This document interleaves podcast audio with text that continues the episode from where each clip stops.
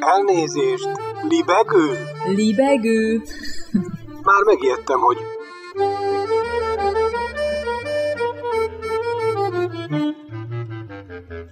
Üdvözlöm Önöket!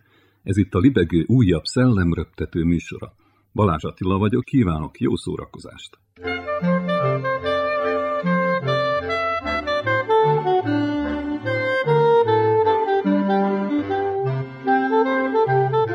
Még sosem fizettek ennyit latinamerikai művész alkotásáért, mint a Sotheby's legutóbbi New Yorki aukcióján, ahol 34,9 millió dollárért kelt el Frida Kahlo egyenarcképe.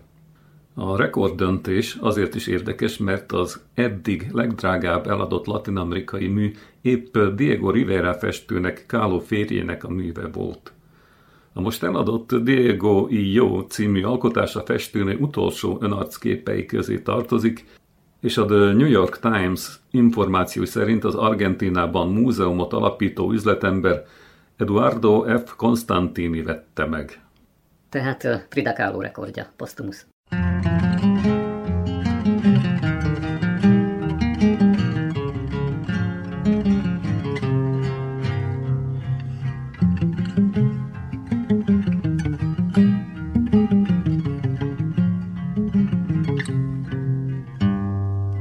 Cézanne nyomában.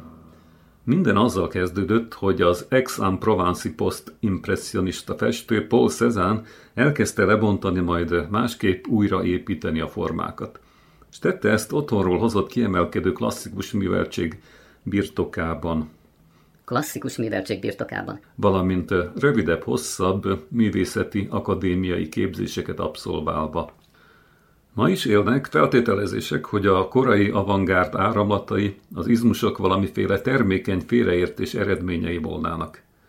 A tévedés pedig Cézanne festészete állítólagos mesterségbeli tudásának hiátusaiból fakad, tehát hiányosságaiból. Abból a valóban különleges látásmódból és tudatos alkotói programból, melyből a festő 1906-ban bekövetkezett halál után a kubizmus, az orosz szuprematisták, a holland stil mozgalma, vagy a Bauhaus egyik legfontosabb teoretikusa, Moholi Nagy László művészete is sok tekintetben táplálkozott. Az izmusokat ma is szívesen boncolgatók szeretnek Cézanne állítólagos dilettantizmusára és az azt készpénznek tekintő avantgárd stílus irányzatok termékeny félreértésére hivatkozni ami inkább a művészet történetének és az egyes alkotók életművének félreértelmezéséből fakad. Hangsúlyozottan? Félreértelmezéséből. Így a Mandiner november végi számában olvasható Kéri Gáspártól, a cáfolat pedig aktuálisan hangzik a Szépművészeti Múzeum nemzetközi rangú kiállításán érkezik. Ennek kurátora Geskó Judit. Már a Cézanne tanulmányrajzait látva elfelejthetjük, Ugye úgy van, hogy már Cézanne tanulmányrajzait látva elfelejthetjük, hogy nem biztos alapokról kezdett volna bele erőzmények nélküli, formákat és színeket analizáló és újra értelmező művészetébe. Amihez számolatlanul adtak inspirációt ex-városa és Provence évezredes kincsei a monolit művészettől a kultúr a kultúrtájakig. A 19. század második felében a festészet eltávolodását a realista ábrázolás formáktól nagyban segítette az új médium, a fotográfia, mint objektív képalkotó eljárás elterjedése. Nos, ebben a vizuális klímában Cezanne elkezdett a dolgok mögé tekinteni, például azzal, hogy tájképei esetében vizsgálat tárgyává tette a geológiai szerkezetet, hogy hát onnan fejtse vissza a primőr látványt, és láthatóvá tegye a láthatatlant, valamint az elsődleges benyomásokon túli absztrakt képzeteket. Tudjuk, vagy tudni véljük, hogy a tömeg a térfogat és a szerkezet mellett legalább ilyen fontos Cézanne művészetében a színek vizsgálata, amin Provence ihletett tájain nem is nagyon csodálkozhatunk. A kiállítás, mert ugye kiállításról beszélünk, tehát a kiállítás tematikus elrendezése jól szemlélteti azt a folyamatot, ahogy a mester halála után művei a klasszikus avantgárd irányzatokra hatottak. A befogadást könnyíti, hogy Cézanne festményei mellett a kortársak alkotásait, köztük Gustave Courbet vagy a közeli jóbarát Claude Monet munkáit láthatjuk. majd a kiállításon térben és időben előre haladva bizonyos Cezanne festmények mellé avantgárd műveket rendelt a találékony kurátori koncepció. Így a laikusok számára is értelmezhetővé válik az abstrakció több lépcsőben beteljesülő izgalmas folyamata. Az árkádiától az abstrakcióig alcímen futó kiállítás jelentősége abban is megragadható, hogy a 20. század első felének képzőművészeitől számos fontos mű érkezett Budapestre. Képzőművészeitől. Georges Braque, Pablo Picasso és Fernand Leger kubista munkáitól Piet Mondrian, Theo van Dosburg és Huszár Vilmos alkotásai át Paul Klee, Lionel Feininger, Bortnyik Sándor és a már említett Moholi Nagy László művei sorakoznak. És anélkül, hogy lelőnénk a végpoint, a Kazimir Malevics néhány főművével záruló tárlat igazi megkoronázása egy izgalmas művészettörténeti utazásnak. Tehát Szezántól Malevicsig, Árkádiától az abstrakcióig. Tehát Szézántól Malevicsig, Árkádiától az abstrakcióig. A kiállítás 2022. február 13-áig tekinthető meg, hol Budapesten a Szépművészeti Múzeumban. A Szépművészetiren. Szézántól Malevicsig. Ay, de mi llorona, llorona, tú eres mi yunca. Me quitarán de quererte, llorona, pero de olvidarte nunca. Me quitarán de quererte, llorona, pero de olvidarte nunca.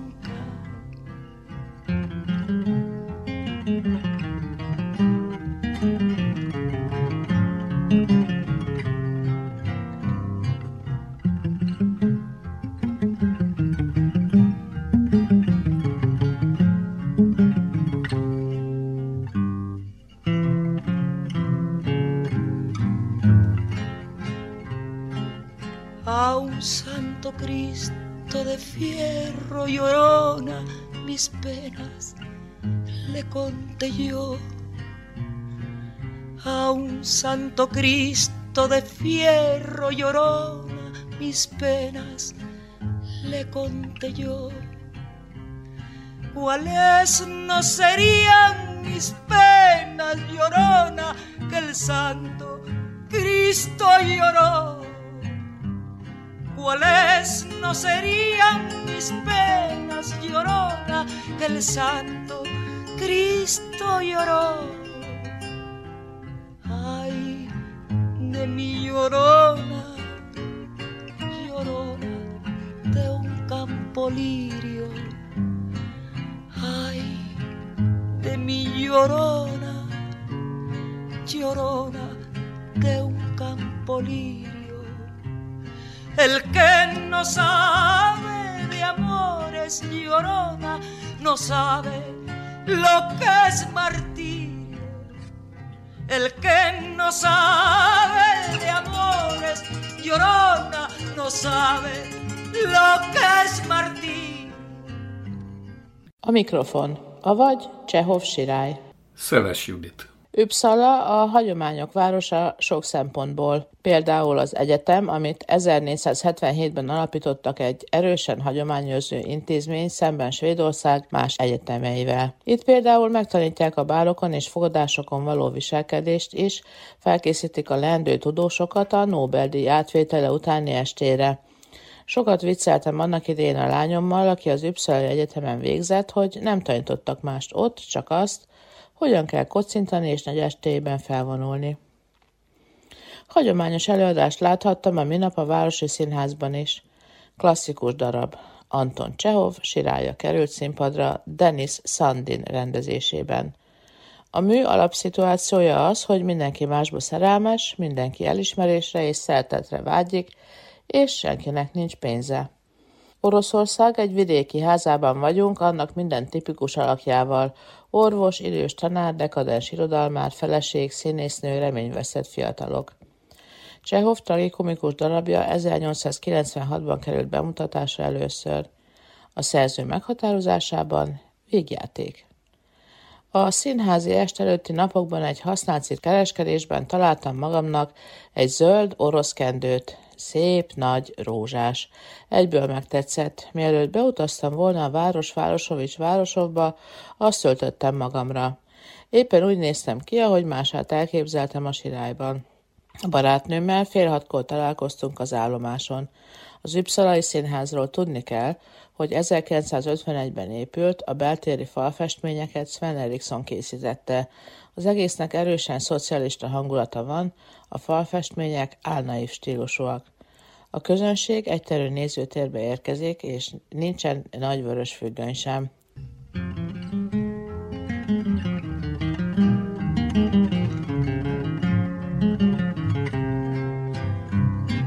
Az előadás másodalával kezdődik. A leszőkített játéktér közepén egy mikrofon áll. Ez végig fontos kelléke a darabnak. Szinte már fontosabb, mint a fő szimbólum, a sirály. Nem igazán indokolt szerintem a mikrofon középpontba helyezése, bár a rendezés valami olyasmit akar sugalmazni, hogy mindannyian egy meghallgatásnak vagyunk szemtanúi. Sajnos a koncepció nem következetesen végig gondolt, és mivel elnyomja a sirály motivumot, számomra elég zavaró is. Mása férfi ruhában énekel a bevezető részben, és az előadás során több betétdal is elhangzik, amelyek nem mindig illeszkednek egészen a Csehov darabhoz, ezért feleslegesnek tűnnek. Az eredeti végjáték egyfajta revűbe hajlik át. A díszletek mozgathatóak, a tér az előadás során egyre tágul. Jól sikerült megoldani a színház a színházban elképzelést is. Majaram díszlettervét egyszerű letisztult formák, világos színek jellemzik. Az ő jelmezei viszont ezzel szemben eklektikusak, de leginkább a 70-es évek ruháira emlékeztetnek. Sokat elmond az előadásról, hogy voltak olyan részek, amikor a cipőket figyeltem, mert olyan unalmas volt. Mitől lesz egy színdarab unalmas? A rendezés és a színészi játék végig gondolatlansága az egyik fontos összetevő. A megformálandó karakterek Csehovnál jellemzően az orosz vidék tipikus alakjai. Ebben a tolmácsolásban azonban Mása, Nyina és Konstantin kivételével egyik színész sem gondolta át a figuráját. A szöveg hibátlan felmondásán kívül nem sok mindent adtak hozzá sajnos ezért időnként nehéz volt követni egy-egy jelenetet, a mufti vállalatlan tettek elszőkítették az előadást. Modorossá azonban nem vált a darab szerencsére. Ez a sirály nem repült most. A szándékolt végjáték inkább tragikomédiává vált. A darab végét sem tudták igazán megoldani. Az utolsó sanzon szájbarágós lett. Konstantin felesleges áldozata nem válik szimbolikussá. A klasszikus darab hagyományos színházi feldolgozása felmondása ellentétben áll a csehovi szándéknak is.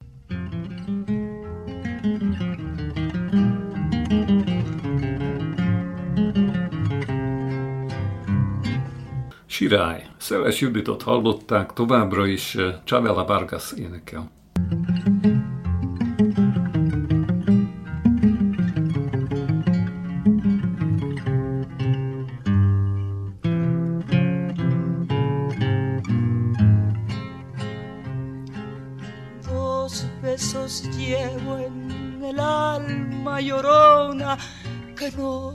se apartan de mí. Dos besos llevo en el alma llorona que no se apartan de mí. El último de mi madre ay llorona y el primero que te di. El último de mi madre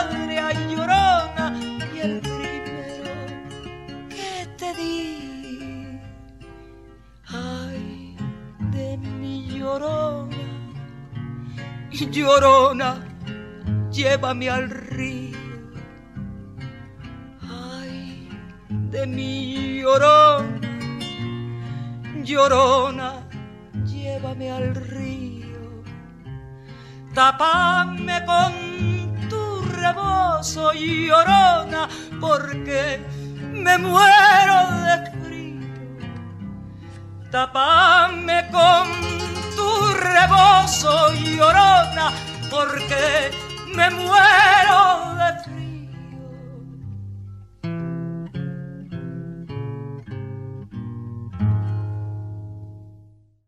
Na és amikor én a szimpóziumba kezdtem, hát akkor hát tele voltam útakkal és utazásokkal, és Amerikába is éltem, és akkor úgy gondoltam, hogy az útleírást és élményeket kicsit eszésítve, ez, ez, ez valamiképpen ugye a műfaj, amivel hát foglalkozni próbáltam. És akkor lett az első könyvem, az nem maga az élet, a legjobb időtöltés. Beszélgetés Váradi Tiborral, második rész. Ami egy Isn't Life the Perfect Thing to Pass Time Away nek volt a magyar fordítás, ami egy ilyen hippi parola volt. De később, hát ahogy éltem, valamiképpen magam nem jutottam idáig, hogy az élet a legjobb időtöltés, inkább. Mert?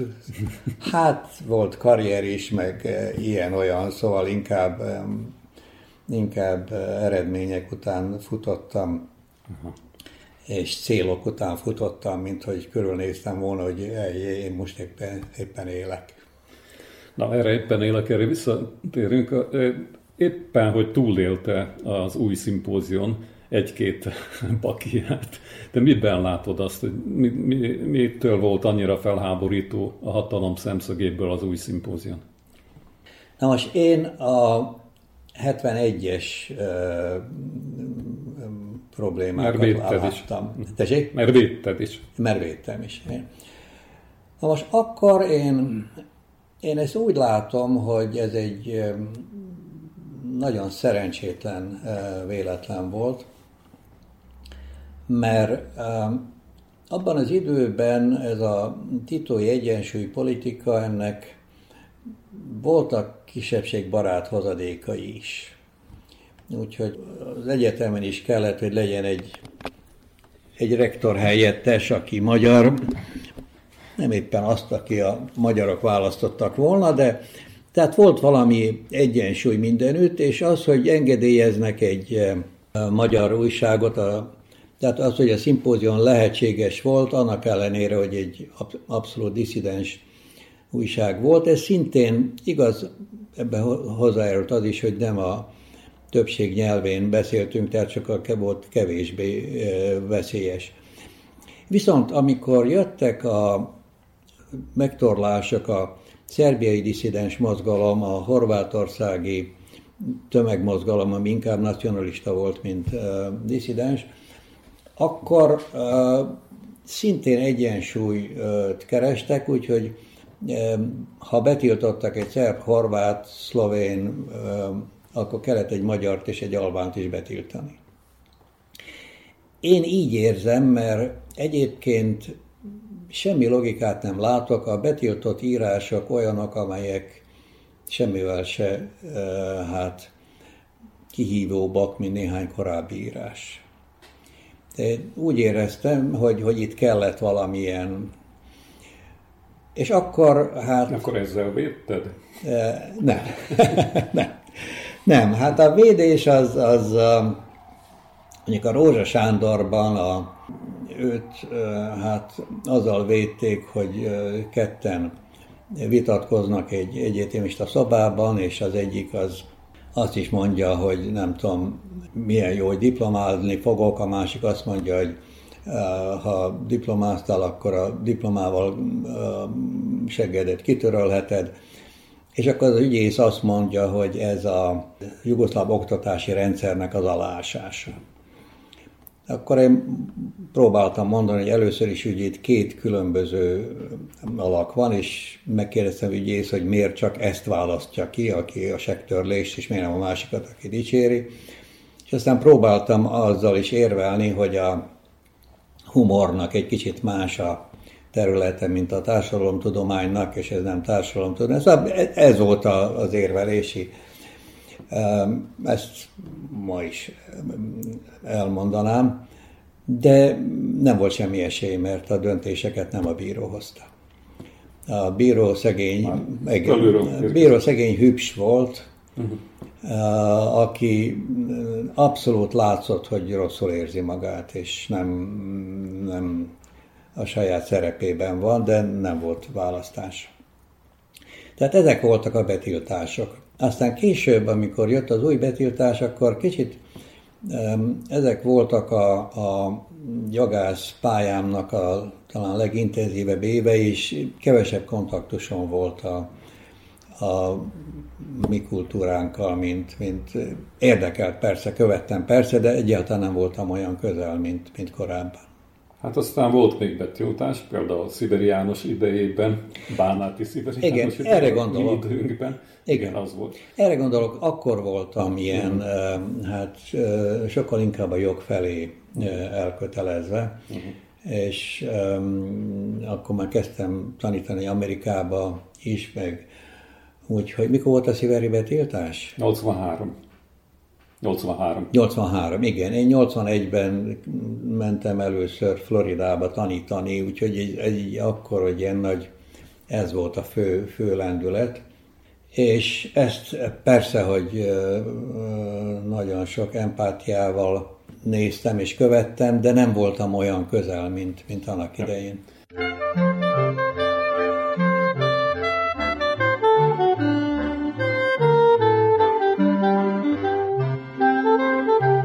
Térjünk vissza rád. Amerika hogy jött össze? Hát Amerika úgy jött össze, hogy Jugoszlávia volt az első kommunista ország, amelyre kiterjesztették a Fulbright ösztöndíjat. Tehát itten mm, nekünk, akik jugoszláv állampolgárok voltunk, sokkal több esélyünk volt, mint egy hasonló vagy nagyobb tehetségű magyarországi lengyel vagy csehszlovák kollégának. Tehát itt kaptunk valami privilégiumot. Nekem hát jól mentek a nyelvek, és amikor 15 éves lettem, akkor az apám azt mondta, hogy most már tudsz magyarul, szerbül, németül, franciául, de úgy látszik, hogy az angol lesz a legfontosabb, tanulj meg angolul is. És akkor 15 éves koromtól rendszeresen jártam egy Iduska nénihez angolul tanulni, és, és hát ugye elég, elég jól megtanultam angolul is. És akkor ezt is használtam, úgyhogy amikor jött a Fulbright ösztöndíj, akkor én egy kicsit ambiciózusan a Harvardot kértem, rengeteg mindenféle tesztet kellett tenni, nyelvi teszteket is, és um, különféle intelligencia tesztet, meg tesztet, ami nem is tudtam pontosan, hogy mi az értelme. És ezekben hát úgy látszik szerencsém volt, hogy... Um, Azért nem bonyolodtál bele, mert nem tudom, Úgyhogy amikor a Harvardra kerültem, akkor volt előtte egy ilyen előképző, mivel mindenhonnan jöttek diákok, és ebben volt egy kis amerikai arrogancia is, hogy meg kell tanítani a diákokat, hogy, hogy hát nívósabban éljenek. Nekem volt egy uh, japán szobatársam, Tatsushi Kusunoki. Ő volt egy uh, orosz származású, aki őt Kusunovskinak hívta, és erre ez olyan végtelenül megsértődött, úgyhogy kérdeztem, hogy ez jelent valamit japánul, hogy Kusunovski mondta, hogy ezt nem, nem bírja. Nem sokat kommunikáltunk, de szobatársak voltunk. Viszont akkor olyan oktatás is volt, hogy hogyan kell a kultúrához alkalmazkodni, Úgyhogy például, hogyha udvarlunk egy lánynak, és az azt mondja, hogy nem, akkor nem kell inzisztálni, mert nem illik inzisztálni. Tehát még ilyesmire is tanítottak. Bocsánat, ez a Kusunovski nem jött elő soha, hogy ez mi? A Kusunovski is tanulta ezeket a dolgokat, úgyhogy ez mind, de ő nem jogot tanult később. Tehát ez a, ez a mm, Harvardi előkészítése nem csak jogászoknak, hanem mindenkinek, aki majd... Úgyhogy mi azt valahol talán augusztusban voltunk, ha jól emlékszem, és szeptemberben indult az oktatás, vagy uh-huh. szeptember közepéig voltunk, és utána indult az oktatás.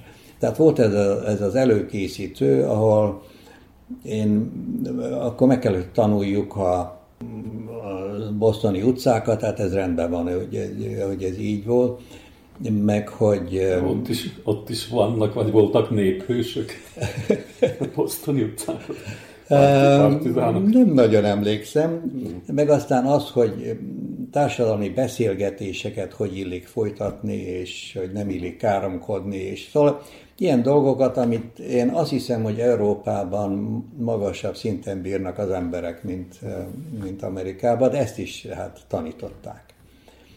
Na, és aztán jött a Harvard, és aztán az, az már tényleg nagyon-nagyon magas szintű volt. Az tényleg nagyon, úgyhogy ez, ez, ez egy egész... Um, Tehát úgy láttad belülről is, hogy az egy hogy nagyon ez, magas Hogy ez, hogy ez nagyon-nagyon magas. Ez, ez, ez tényleg egészen különös, és azután um, hát a tanárok egész nap ott voltak, mindenkihez illet néha elmenni, kérdéseket föltenni. Um, volt egy magyar is, a Paul Bátor, az két testvér, az ő öccse vagy bátyja, az a Bartok Bélának volt az ügyvédje.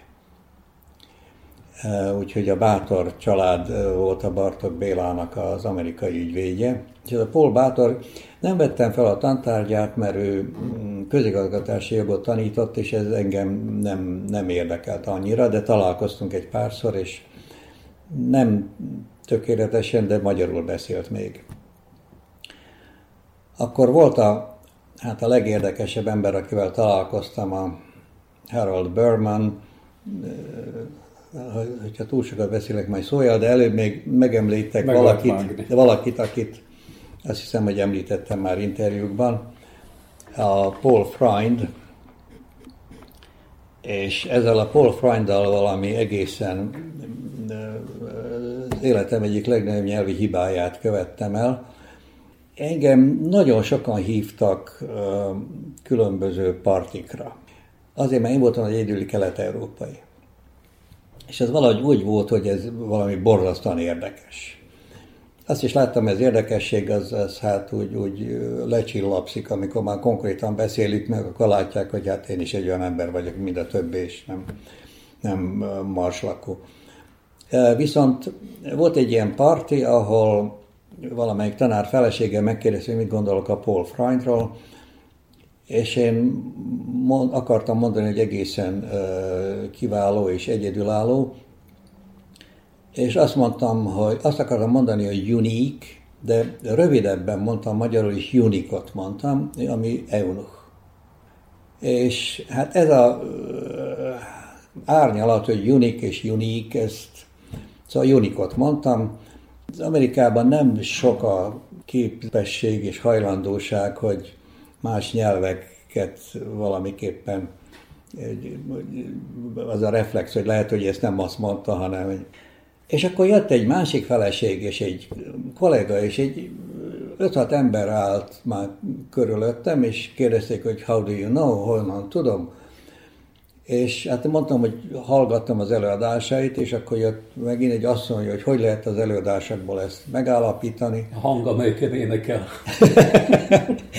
és, és akkor hát én mondtam, hogy elolvastam egy cikkét is, csak félig olvastam el, de azt mondtam, hogy elolvastam, akkor megint, hogy hogy lehet, és akkor láttam, hogy valamit elszúrtam, csak nem tudtam, hogy micsodát, és akkor jön a Harold Berman, aki nekem a doktori tézisemben volt a, a, hát a témavezető, egy roppant, roppant érdekes ember. Ő egyébként nyelveket is tudott, ami nem volt tipikus, még a tanárok között sem tökéletesen tudott németül és oroszul. És akkor mondja, hogy Tibor, what did you say? Hogy mit mondtál? És akkor mondtam, hogy I said that Paul Freund is unique. unique. Azt mondja, Tibor, unique Parovski Evnuch. Hát erre teljesen összetörtem és um, utána hát mondtam, hogy én Junikot akartam mondani, és erre a felém irányuló érdeklődés is hát egészen lecsitult, mert közhelyet mondtam, mindenki tudta, hogy egy különös tanár, úgyhogy már nem a borzasztó érdekes ember voltam. És utána, hát mivel most már másképp is érdekelt ez a kitűnő tanár, akkor kezdtem plegykákatra is figyelni, hogy tulajdonképpen az ő szexuális orientációja körül voltak kételjek, hogy inkább fiúkat, vagy inkább lányokat kedvel. Úgyhogy talán ezért is volt ez az én, hogy most jön valaki a vasfüggöny mögül, és tudja, amit itten csak plegykával találkoznak.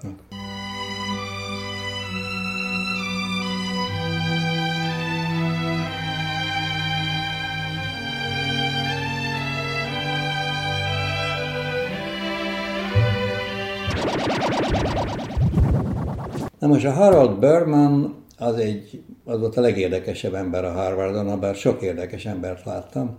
Ő egy zsidó származás ember volt, aki a 30-as évek elején Németországban volt külön stúdiumon, és tökéletesen tudott németül, nem, nem emlékszem már hol, de egy nagyon híres egyetemen. De akkor már a Hitler érezhető és ott van, és egy vonatban megy Franciaországra, és volt egy látomása. Egyedül ül a kupébe, él, és megjelenik Krisztus. És azt mondja neki, hogy ez nem a te gondod, ez az én gondom. Erre ő egész hihetetlenül megkönnyebbült, és rövid után kikeresztelkedett.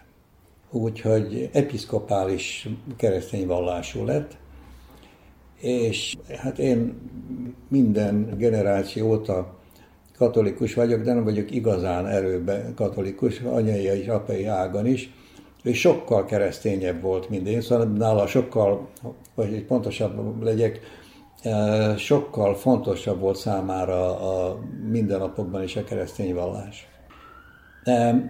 Tényleg közeli ismeretségbe kerültünk, és eh, meg is kérdeztem, hogy, és volt egy rossz kérdés, amit föltettem, megkérdeztem, hogy a, milyen nyelven szólt hozzá a Krisztus. És baj. És azt mondta, hogy Tibor, te nem értesz semmit. és valószínűleg szól ez valamiképpen e fölött volt. Na most ő érdekesé tette, hogy ő a Jélen tanult, azt hiszem igen, Jélen tanult, szóval nem a Harvardon egy másik nagyon híres egyetem, azt hiszem Jélen tanult, utána joggal párhuzamosan ő oroszul is megtanult, és amikor a Khrushchev egyszer Washingtonban volt, akkor meghívtak ilyen különböző értelmiségieket, és a Bermant is meghívták, mert egy harvardi tanár is tud oroszul. És utána a Berman megszólította Khrushchevot oroszul, és megkérdezte, hogy um, miért nem lehet egy amerikai tudósnak Oroszországba menni. Mert a világon mindenütt járnak tudósok ide-oda tanulmányokra, miért nem mehetnek Oroszországba. És a Khrushchev mondta, hogy hát dehogy nem, persze, csak jelentkezzen. És akkor egy hétre rá a Berman jelentkezett az orosz követség, és mondták, hogy micsoda, és erre a Berman mondta, de a Khrushchev megígérte, és ezek ellenőrizték, és a Berman volt az első amerikai tanár, aki a, a Oroszországban stúdiumon volt, és ő írta szerintem magasan a legjobb könyvet, nyugati könyvet a szovjet jogról. Mert persze, hogy bírálta és szitta, de őt érdekelte is. És a legtöbb más amerikai könyv, amit olvastam szovjet jogról, az inkább csak szidás, mint érdeklődés. De Bermant nagyon érdekelte, plusz ő valamiképpen bele is kapcsolódott, és egy ügyben fel is lépett a bíróság előtt, a Conan Doyle-nak a, a, az örököseit védtem, mert a valamelyik szovjet lap, azt hiszem katonai lap, hát az ideológiai dolgok mellett a Sherlock Holmesból is közölt részleteket, és akkor a, a, hát a szerzőjogra hivatkozva a Conan Doyle örökösei kérték a, ezt ennek a kifizetést, és a szovjet válasz az volt, hogy léteznek nemzetközi szerzőjogi egyezmények, de a Szovjetunió nem része. És a Berman azzal érvelt, hogy ez ellentétes a szovjet alkotmányjal, mert a szovjet alkotmány szerint pénzt munka alapján lehet kapni. Conan Doyle volt, aki dolgozott, és nem az újság szerkesztői. Tehát a Conan Doyle örökösének jár a pénz.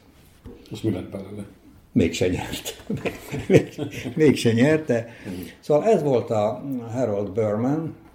Néha elmentem vele templomba is, és tényleg egy egészen más ember, tényleg egy komoly vallásos ember volt. És aztán az ő révén kerültem, én mellesleg Újvidéken is a lakásomban is aludt egy párszor, vendégünk volt, úgyhogy lányát is ismertem, ő is járt, egy darabig Belgrádban is volt.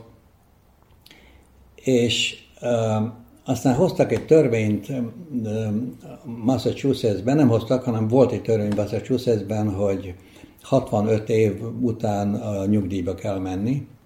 Más amerikai államokban nem így volt. És amikor 65 éves lett a Berman, akkor a Harvardon többet nem taníthatott, mert ez Massachusettsben volt, de az Atlantai Emory Egyetemen igen. És akkor ő ide került az Atlantai Emory Egyetemre, és akkor hát ő hívott engem, hogy járjak oda tanítani, és akkor én utána egy darabig két évenként, utána évenként rendszeresen jártam. Georgia, Georgia, the whole day through, just an old sweet song keeps Georgia on my mind. Georgia on my mind. I said, uh, Georgia, Georgia, a song of you song of comes as sweet and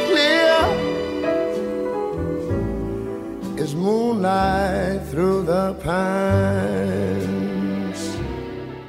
Nagyon szép, mert maga az élet emlékeivel együtt a legjobb időtöltés, nem? Áradi Tiborral beszélgettünk, Ray Charles énekel Georgia in my mind, vagy Georgia in mind.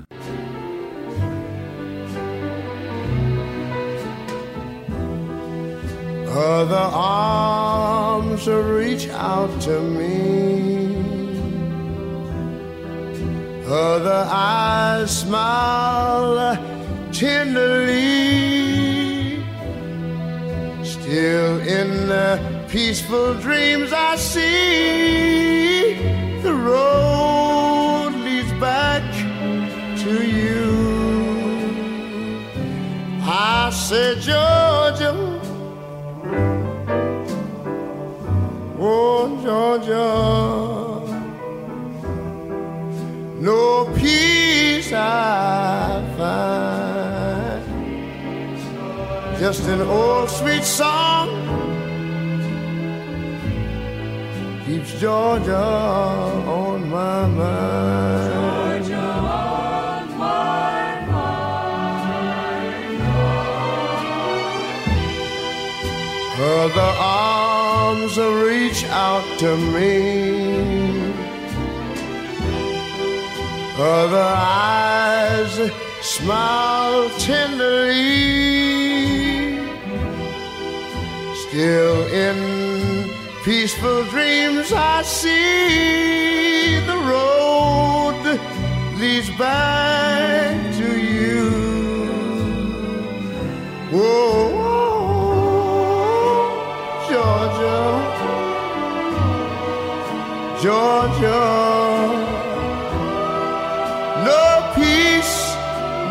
Peace I find. Just an old sweet song keeps Georgia on my mind.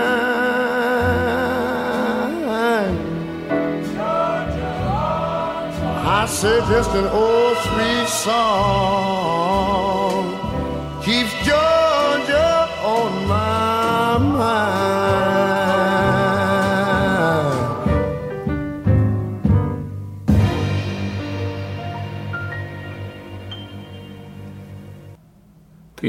szabadság, szerelem és más, de elsősorban ez a kettő.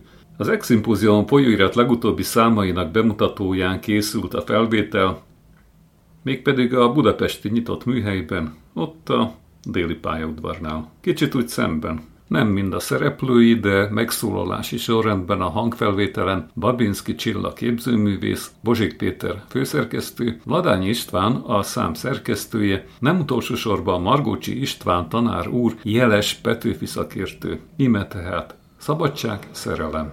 Nem, nem létezik szerintem olyan művész, aki erre nem tud reflektálni, mert hogy mind a kettő annyira szorosan összefügg a, az egész művészeti tevékenységgel.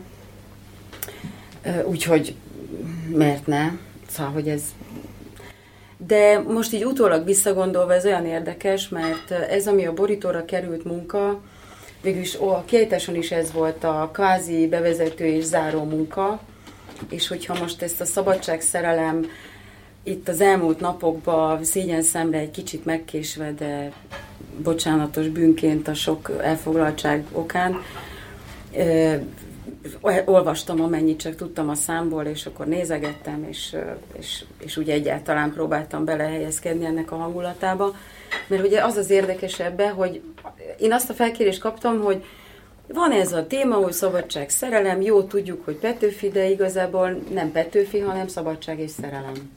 Tehát, hogy nekem nem kell Petőfire reagálnom, hanem erre a témára kell reagálnom, és akkor én külön mind a kettőtökkel találkoztam, és beszélgettünk, és ezt én is elmondtam már a múltkor Veszprémben ezen a, az első nap bemutatón, hogy borzasztó jó beszélgetés kerekedett külön-külön, és nagyon élvezetes, és és hogy az egész, hogy teljesen szabad kezet kapsz Csilla, és mi megbízunk benned, és azt csinálsz, amit akarsz, és akkor én ott görcsösen próbáltam mutogatni, hogy de ez jó lesz, vagy én így, hát mit tudom én, és mi jó lesz, minden jó lesz, ülj le, gondold végig, helyezkedj bele, és akkor és akkor reagálj, és válogass ki a munkáid közül azt, amiről úgy gondolod, hogy, hogy ebbe a tematikába belefér, de nem kell, még a tematikához se kell szorosan ragaszkodni, hanem ha áttételes is csak a kötés, akkor is jó.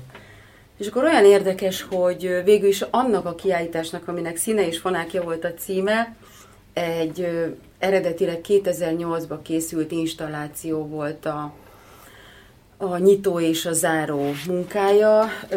Egészen pontosan ez a boros poharakból készült installáció, ami megközelítően két méteres nagy poharat formál, és most így visszagondolva, meg olvasgatva az írásokat, amik a labba vannak, meg úgy egyáltalán így tovább gondolva ezt a két szót, ami össze is függhet, ugyanakkor erős ellentmondásokat takar.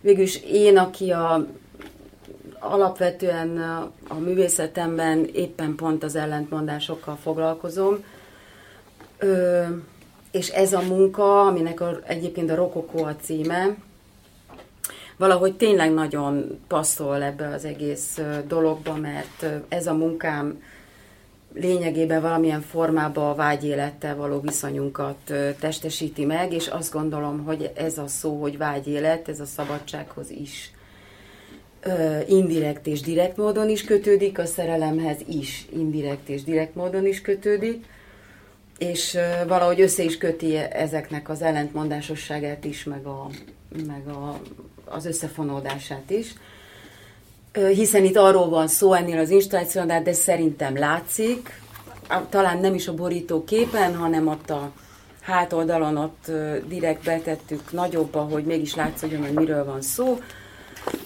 hogy itt ilyen, igen, hogy itt boros poharakat raktam ki úgy a falra, egy ilyen teljesen lehetetlen helyzetbe, viszintesen voltak a falra helyezve, és egy nagy, nagy kelyhet, egy nagy poharat formálnak, amiben ahhoz, tehát hogy a, ami kicsiben megtörténik a poháron, ugyanaz történik meg nagyba, tehát bor volt bele töltve, ami illatozik, és hát ugye azt tudjuk, hogy a szaglás, vagyis hát állítólag a szaglásunk a legősibb és legzsigeribb érzék, érzékünk. Tehát, hogy az összes érzelemhez és mindenhez nagyon, nagyon ősi módon kötődik. És ugye ez a borot illatozik, és ez a lényege az installációnak, hogy ezeket, ezt a bort, ami bele van töltve, ezt egyáltalán nem lehet meginni. Én azt próbáltam ezzel... Én rájöttem, hogy hogy lehet. Na hogy? Szívószállal. De nem lehet szívószállal. Ja. De nem lehet, mert, mert ugye a, a, a pohárnak az ívébe csak addig van a bor, hogy viszintesen van, és a szívószálnak meg kéne törni, de ha megtörik, akkor nem jön ki. Igen? Hát persze. Na, ezt nem hiszem el. Nincs az a bor, amit ne tudnék megint. szóval, hogy... Vákummal kiszik. Szóval, hogy van egy ilyen kellemetlen helyzet, ugye, hogy van előttünk valami, ami ráadásul ugye poharak, csillog, villog, szépen megvilágítva, és félig üres, félig teli, tehát hogy van benne valami folyadék, aminek nem kell a szimbolikáját, hiszen itt isszuk, ö, különösebben ecsetelni, de hogy ez nem megiható és semmilyen formában nem fogyasztható el, és akkor én nekem egy olyan alapélményből jött ennek a műnek az ötlete, hogy ö, ami gond, gondolom én, hogy másoknak is alapélmény, hogy folyamatosan vágyakozunk dolgok után, amik vagy elérhetetlenek, vagy úgy tűnnek, mintha nem lennének elérhetetlenek, és velem sokszor előfordult, hogy egy vágyam már-már megvalósulni látszott, és ahogy úgy éreztem, hogy közeledik, felém, vagy én közeledek felé, és éppen nyúlnék utána, akkor mindig valahogy a távolság fixálódik, és én megyek közel, és a dolog mindig pont annyival került távolabb tőlem, mint amennyire én megyek közel, szóval, hogy az egész vágyéletnek valahogy a központi lényege az, hogy soha nem elérhető, hiszen valami olyan ideát testesít meg, ami csak látszólag tud beteljesülni, végső soron nem. És hogy nem erről van szó a szabadság esetében is, esetleg a szerelem esetében is. És akkor most is feldobtam a labdát? Na, mondjatok ti is valamit gyorsan. Tanár úr.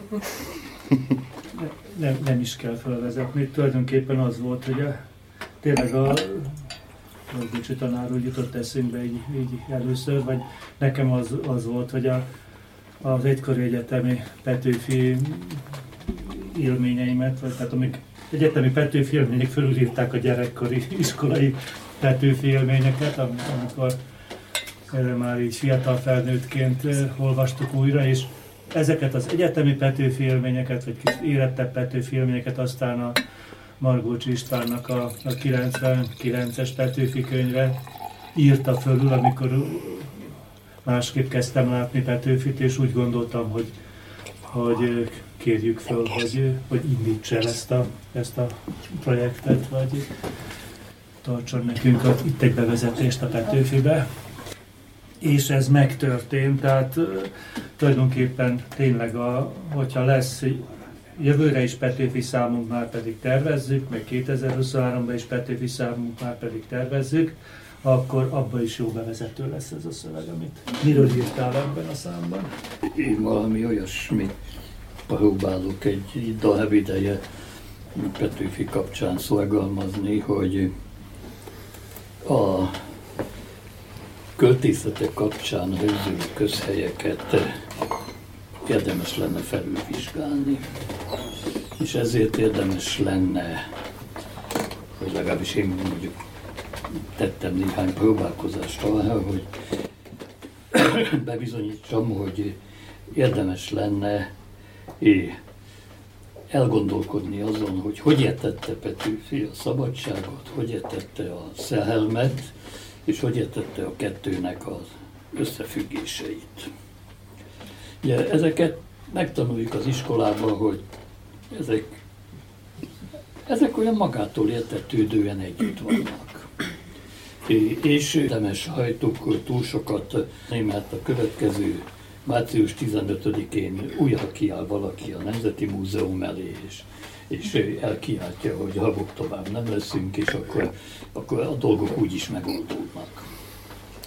Na most, hogyha a Petőfinek a élethajzát egyszer radikálisan újra gondolnunk, amihez most már mondjam, a filológiai kutatások megteremtették az alapot, hogy lehetne jönni egy nagyon jól értelmező, társadalomtörténetileg, szociológiailag és politikatörténetileg is értelmezett Petőfi élethajzat, akkor például kiderülhetne az, hogy ő Petőfinek mondjuk az életében úgynevezett szabad időszakok jóformán nem fordultak elő.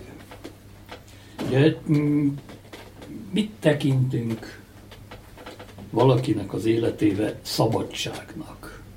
Ugye, borzasztó nehéz kérdés. Borzasztó nehéz kérdés minden oldalról nézve mondjam, a pszichológiától a teológiáig minden, minden mozzanatában felülvizsgálandó. Petőfiről ugye az a közkeletű hit, és ez él az iskolába, hogy Petőfi fogta magát, megszületett, aztán fogta magát, és egyszer csak szabad lett.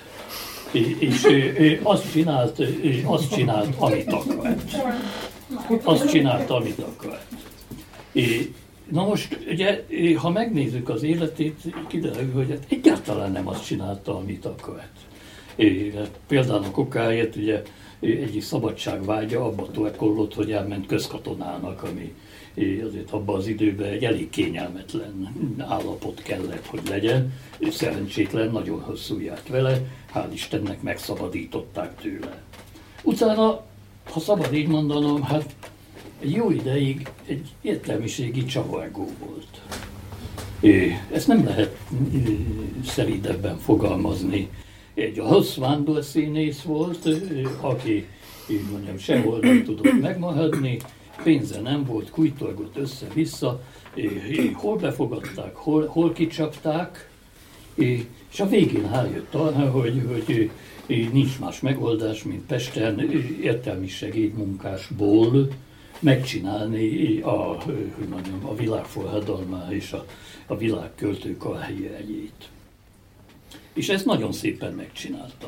Nagyon szépen megcsinálta, a hettenetes küzdelmek, állandó veszekedések, állandó viták, szenvedések, gonoszságok, ő is elkövetett számtalan gonoszságot, közepette. Ugye ő lett az országnak a legjelentősebb költője, akinek a népszerűsége 24 éves korában akkora volt, amilyet tulajdonképpen ő se előtte, se utána nem tudunk elképzelni. Szabadság, szerelem. Az Eximpozium folyóirat legújabb számainak friss bemutatójáról a budai nyitott műhelyből. Margocs István irodalom történész szavaival így ért véget itt a felvétel. Kérem szépen.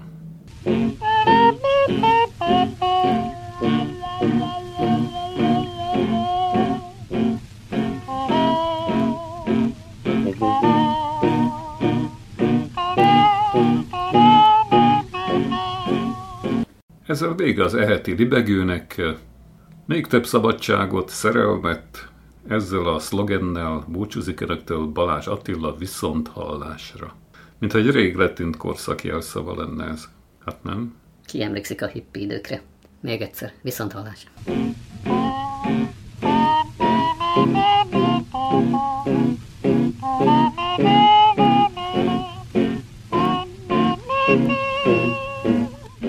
St. Louis blue, just as blue as I can be. Got the St. Louis blue, just as blue as I can be. That gal's got a heart like a rock cast in the sea. London, dun, dun,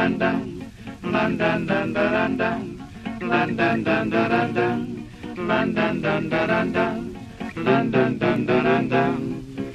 Wow black-headed woman, make a freight train jump that jack. I say a black-headed woman, make a freight train jump that jack. Take a long, tall woman, make a preacher ball that jack.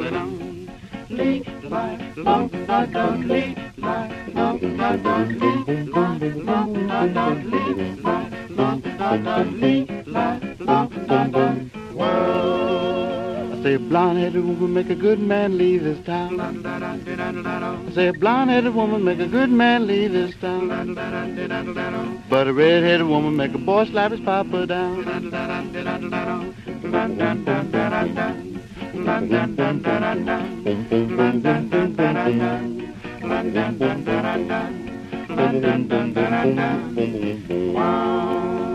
Oh, mama, mama, look at Sam. Oh, mama, won't you look at Sam? He's eating all the meat and licking out the frying pan. Lick, like, lump, dot, dot, lick, like, lump, dot, dot, lick, like, lump, dot, dot, lick, like, lump, dot, dot, lick, like, lump, dot, dot, Whoa. Lick, like, lump, dot, dot, lick, I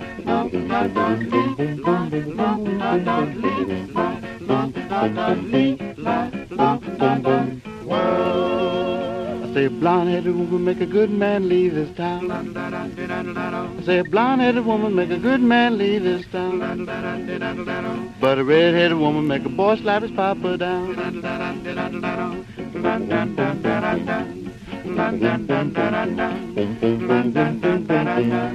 dun dun dun dun dun dun dun dun dun dun